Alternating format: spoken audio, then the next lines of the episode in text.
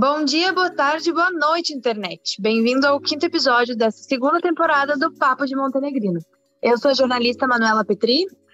Eu sou o jornalista Cássio Pereira e aqui com a gente está o João Roden, nosso parceiro na coordenação desse projeto e responsável pela parte técnica.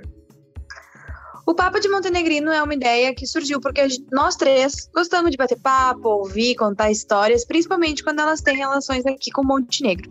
O nosso programa vai ao ar sempre nas quintas-feiras, no finalzinho da manhã, e tu pode ouvir tanto no Spotify como no YouTube.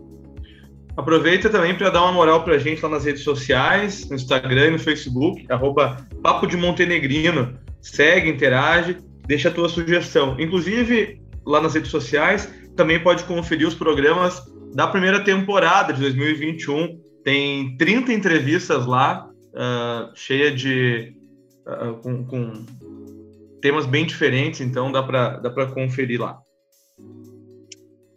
Então tá, vamos à entrevista do dia. Hoje nós vamos conversar com Guilherme Macena, cofundador da Dobra, uma empresa que tem um sistema bem diferente, que nasceu aqui em Montenegro, mas já ganhou tanto o Brasil quanto vários lugares aí do mundo. Seja bem-vindo ao nosso papo, Gui. E aí, Manu, Cássio, João, prazer estar trocando essa ideia com vocês. Obrigado pelo convite. Sou um cara que eu gosto muito de morar em Montenegro e é um prazer estar trocando essa ideia com vocês. Boa. O Gui, a gente que, que é da cidade, a gente acompanhou bem de perto, assim, todo, todo o hype aí com o surgimento da dobra, né? Uh, eu queria te perguntar, cara, qual a situação da empresa hoje e também como que vocês passaram pela pandemia? Legal, cara. Um, a gente teve um crescimento muito rápido, assim, né? Logo a gente estava, é, desde o início, na verdade, o nosso maior público ele não está no Rio Grande do Sul e aí a gente vende é, para o Brasil inteiro. A situação agora ela é de é, retomada, né? De ainda é, de ainda estar tá nessa nessa loucura sem entender o que, que vai acontecer daqui para frente. É, na pandemia a gente teve é, um início menos é, menos trabalhoso do que a maioria das empresas, a gente tinha bastante fluxo de caixa e tudo mais, e isso nos deu uma tranquilidade para passar por aquele primeiro momento. E aí depois se tornou uma parada interminável, né? E, e aí no ano, no ano passado, na metade, no segundo semestre, a gente achou que, né, estariam as coisas se acalmando, se acalmando e vem a questão de inflação, questões político-econômicas aí é, importantes que impactam no negócio. Agora esse ano a gente tem nesse início de ano a guerra na, entre Rússia e Ucrânia, que também impacta diretamente é, em, na, na, nossa economia aqui, né, em questões, nem a gente que trabalha com matéria-prima importada, trabalha com é, as tintas das nossas impressoras são importadas também, então isso tudo impacta, e o momento ele é de é, se manter vivo para continuar colocando né, os nossos projetos malucos aí no ar, e, e tá causando esse. continuar causando o impacto que a gente acredita que a dobra consegue causar. Uhum. Legal. Gui, uh, o pessoal que trabalha na dobra tem algumas liberdades, vamos dizer assim, que não são tão comuns em outras empresas, né? E foi assim desde o início. Eu lembro quando eu entrevistei vocês, eu ainda estava no IBA, isso já faz alguns anos. E tem flexibilidade de horários diferentes, algumas possibilidades de até tomar uma cervejinha durante o expediente. Tem alguns os processos que não são tão comuns. Uh, na tua opinião, como empresário, tu acha que todo mundo se adapta a esse modelo? É algo que pode ser replicado em qualquer empresa, em qualquer tipo de empresa? Boa, eu acho que ele pode ser replicado em alguns é, modelos de negócio, é, mas é, nem todas as pessoas vão se adaptar assim. Eu acho que tem pessoas que preferem uh, esse estilo de ter mais liberdade, assumindo mais responsabilidade. Tem outras pessoas que daqui a pouco preferem ter um horário a ser cumprido, é, com pessoas direcionando as tarefas é, que precisam ser feitas, é muito de perfil, assim, e, e, faz parte. A gente não acredita que o nosso modelo de negócio é o, o único certo, é, ou, que, ou que ele também é errado. A gente acha que existem diversos modelos de negócio, diversas formas de, de se trabalhar diferentes que podem ser aplicadas. A gente não espera que as pessoas nos copiem é, para os seus negócios, mas que a gente possa ser também uma fonte de inspiração, assim como a gente se inspira em várias outras empresas é, aqui da cidade ou de fora, ou que a gente só conhece pela internet, ou que a gente conhece na prática. O importante, eu acho que é, é, é entender o, o que, que, se busca com o seu negócio, o que, que, se busca no ambiente de trabalho do seu negócio, e aí pegar essas inspirações de outros modelos, de outras empresas e adaptar a sua realidade.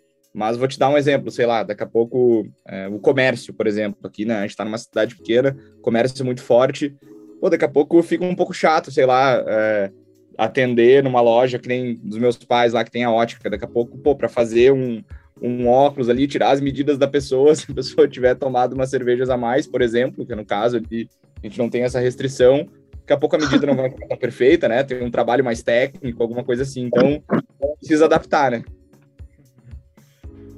Nos últimos, talvez, três anos aí, a gente viveu uma, uma onda de empreendedorismo, assim, né? Muita gente se aventurando e também eh, muita gente se dando mal, sem, sem sem preparo, sem estrutura, né? Isso piorou talvez a situação do, do trabalho no, no, país hoje, assim. Eu te pergunto, tu acha que, que houve um, um exagero nessa, nessa afirmação de, de que todo mundo tem um projeto, de que todo mundo pode empreender? Sim, cara, eu acho esse discurso bem perigoso, assim, né? Eu não, não sou adepto desse discurso que eu acredito que é, o modelo por trás, assim, de pensamento por trás da pessoa que, que geralmente executa um negócio, é, que, que faz acontecer um negócio, ignorando nesse momento a questão de privilégio e tudo mais, é, é, uma, é uma pessoa que identifica algum problema, alguma oportunidade e age em prol disso. Eu acho que é a questão da atuação, assim. E aí não quer dizer que precisa criar um negócio do zero, que precisa abrir a sua empresa, não. É, acho que é no dia a dia mesmo, é no seu trabalho, aonde é, trabalha, na escola, na universidade, é poder identificar algum problema e agir é, para resolver esse problema, para criar uma solução, enfim, é, dessa forma. E, e, realmente, eu acho que tem um discurso muito forte, assim, nisso eu não gosto da, do discurso de qualquer um é, pode uh, empreender no sentido de abrir negócio, porque é muita responsabilidade, exige uh, muito preparo, exige uh, inteligência emocional, exige um monte de coisa que a gente aprende ao longo do processo. Se a gente não tiver uma estrutura forte por trás, daqui a pouco pode é, dar um podem acarretar em problemas muito maiores, né? E aí vem isso que tu trouxe, assim, de muita gente perdendo tudo e tudo mais. É, então, eu, eu, eu, eu, vejo também, né, na, nesses seis anos de dobra aí que a gente circula bastante, é, principalmente na região, a gente vê muita empresa legal nascendo, muita mesmo, assim, mas é, que tem, por exemplo, uma pegada socioambiental muito legal, que tem uma pegada de produção muito legal, sei lá, usa só, por exemplo, no ramo da moda, usa é, tecidos é, mais sustentáveis, tem uma produção muito mais justa, sei lá, com um, tipo, um público específico que trabalha na produção, só que não tem aquela, aquela é, capacidade de gestão, assim, ou não se preocupa muito com a parada de gestão, de precificação, é, de entender margem de lucro, essas questões todas, e aí esses projetos acabam morrendo. A gente vê muitos negócios muito legais morrendo, né? É, esses projetos acabando, e aí geralmente a questão que fica é, beleza, meu, é, era muito massa esse teu projeto, é, eu consigo ver agora que, por exemplo, tu tá num outro emprego, tu tá, sei lá, num novo projeto, mas e aquelas pessoas, né, que estavam, que tu tinha inserido elas na cadeia de produção, né? O que, que acontece com essas pessoas? Elas vão conseguir algum outro é, emprego, vão conseguir ser valorizadas nesse outro, nesse outro trabalho como estavam sendo no teu projeto? Então, eu acho que ter essa percepção, assim, da responsabilidade, que é abrir o seu próprio negócio, de que impacta na vida de muita gente, assim, por menor que seja o negócio, é, é importante de se ter é, antes de, de tirar um negócio do papel, né? Certo. Gui, falando um pouquinho ainda mais sobre empreendedorismo, enfim, e, e sistemas de negócios diferentes, uh, termos como res responsabilidade social, capitalismo consciente, propósito, são bem comuns, mas muitas vezes acabam só enfeitando os sites institucionais das empresas e não são tão colocados em prática. Como, na tua opinião, a gente faz para não cair nessa cilada? É, isso acontece bastante, né? Marketing verde, greenwashing, enfim, vários termos, né, que a gente escuta. É, a gente está num momento de transição, assim, né? Eu acho que, ah, sei lá, por exemplo, eu na faculdade eu ainda tive aquela aquele aprendizado lá de Milton Friedman de que uma empresa ela deve única e exclusivamente maximizar os seus lucros. Mas a gente consegue ver uh, o impacto no mundo, né, dessa ambição absurda de olhar só para o resultado financeiro e não olhar para qualquer outra coisa. Tipo, é, ah, não interessa o dano uh, mental que eu estou causando nas pessoas, o dano social, o dano ambiental que eu estou causando no, nos ambientes que eu estou inserido. O importante é que eu estou maximizando os meus lucros e ninguém pode me julgar por isso porque eu sou uma empresa. Mas Uh, na verdade, a gente consegue agora, né, com a informação espalhando, com as pessoas tendo mais voz, tendo mais é, poder na palma da mão, assim, né? É, enfim, no celular, nas redes sociais.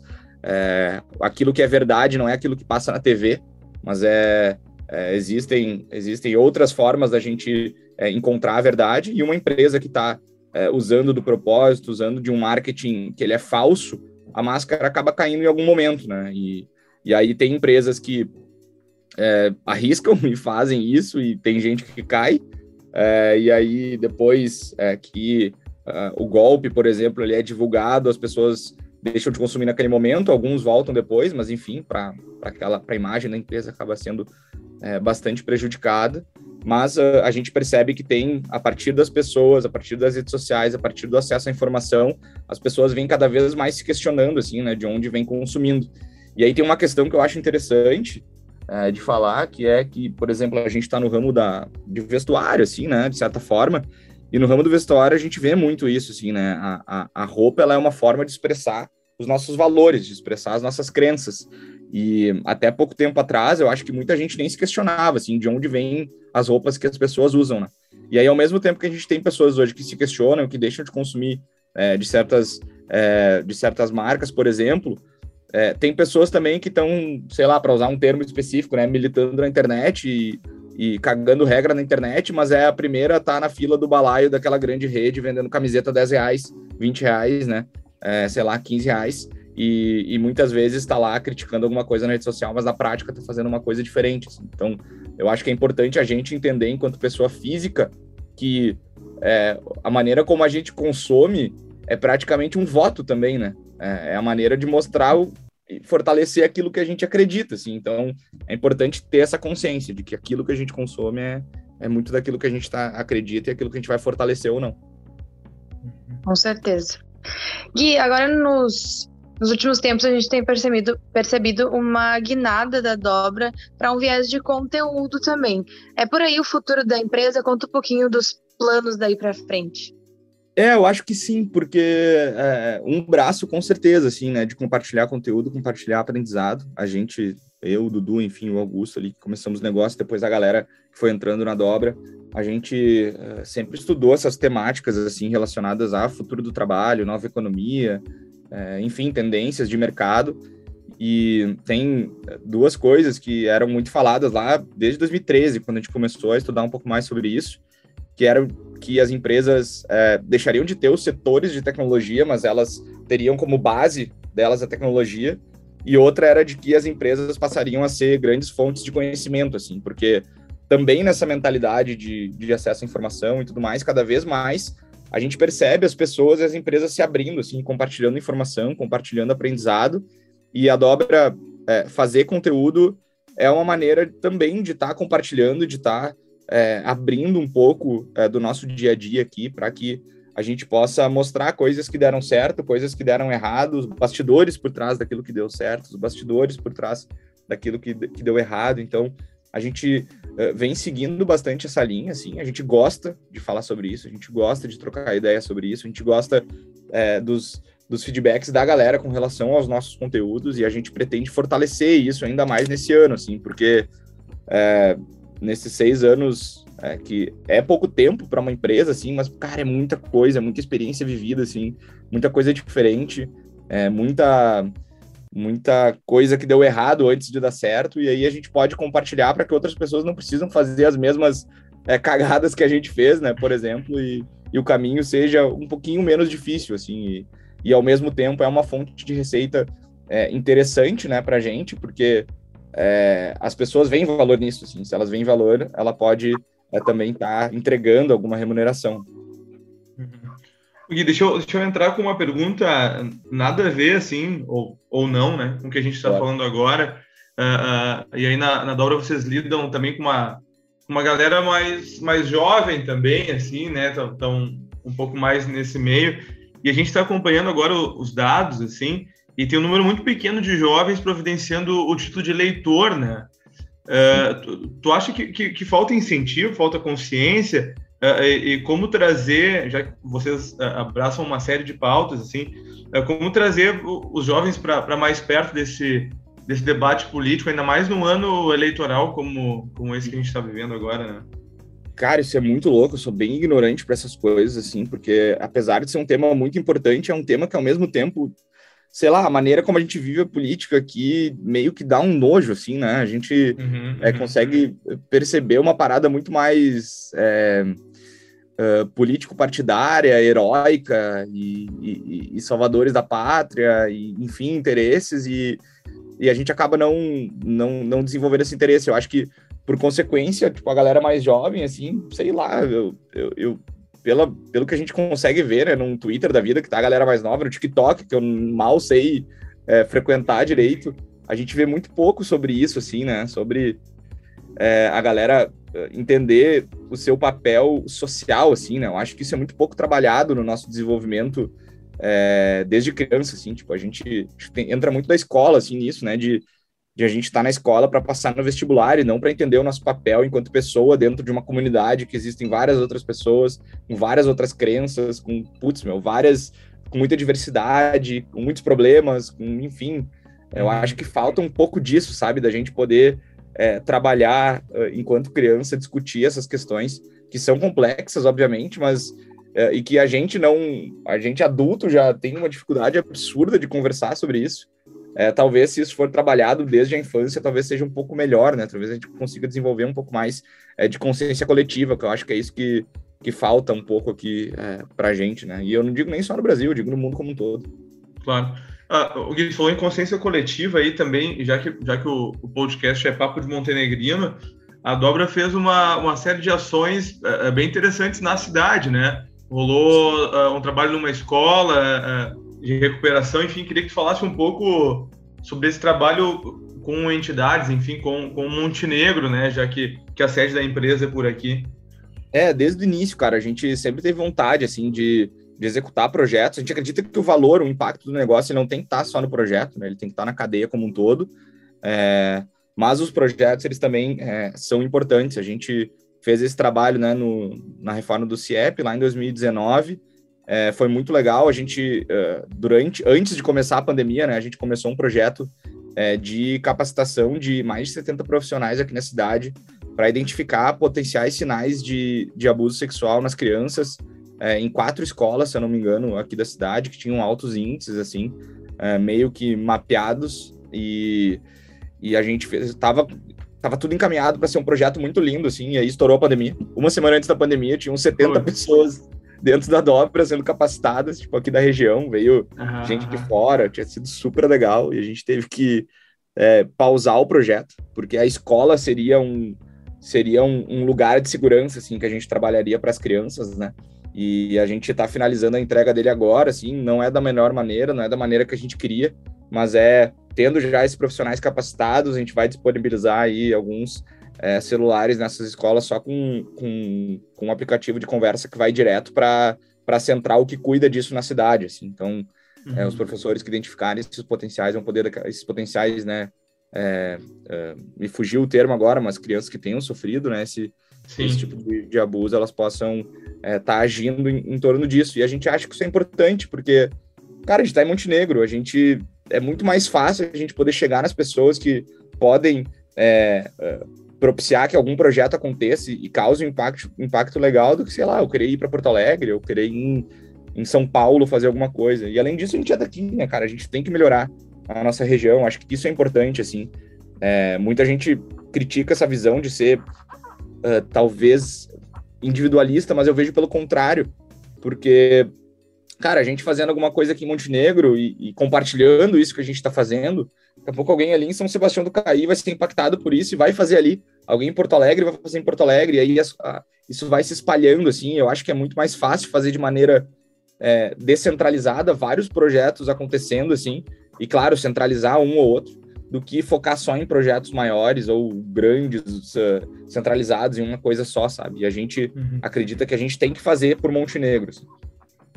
Boa. Gui, quero te agradecer muito, cara, pelo tempo, disponibilidade. Eu sei que, que tua agenda também não é tão, tão, tão disponível assim, né? E, cara, muito obrigado mesmo. Acho que foi bate-papo muito legal e a gente, como é da cidade, aí segue, segue torcendo aí pra, pelo futuro da dobra, beleza? Beleza, muito obrigado. Uh, podem me convidar mais vezes, vou ficar muito feliz em, em trocar essa ideia. Daqui a pouco, aí com a pandemia passando, a gente troca uma ao vivo, né? Tomando uma cerveja, alguma coisa assim. Boa, e, isso é ótimo bora aí que a gente precisa, precisa ajudar a Montenegro a ficar cada vez melhor. Valeu. Grande abraço. Esse foi o Gui Macena, ele que é cofundador da Dobra, uma empresa diferente aí, que vem há seis anos fazendo um trabalho bem interessante. Só quem quiser saber mais, segue a Dobra lá nas redes sociais, beleza? E só para completar, né? Quantidade de convite para quando voltar tudo ao normal, esse programa vai ter 50 temporadas já, minha gente. Vai, vai ter 50 temporadas. Todos regados a cerveja, pelo jeito. é isso aí. E vinho. É isso aí. E assim a gente vai chegando ao fim de mais um papo de Montenegrina. Mas antes, como sempre, a gente tem o nosso Dica daqui, que é aquele quadro que a gente dá sugestões. Pode ser um lugar para ser visitado, um passeio, um serviço, um lembrete, um perfil nas redes sociais, enfim. Cássio, qual é a tua dica de hoje? Mano, a minha dica vai para a galera seguir no Instagram, acompanhar o trabalho lá do Henrique Melo.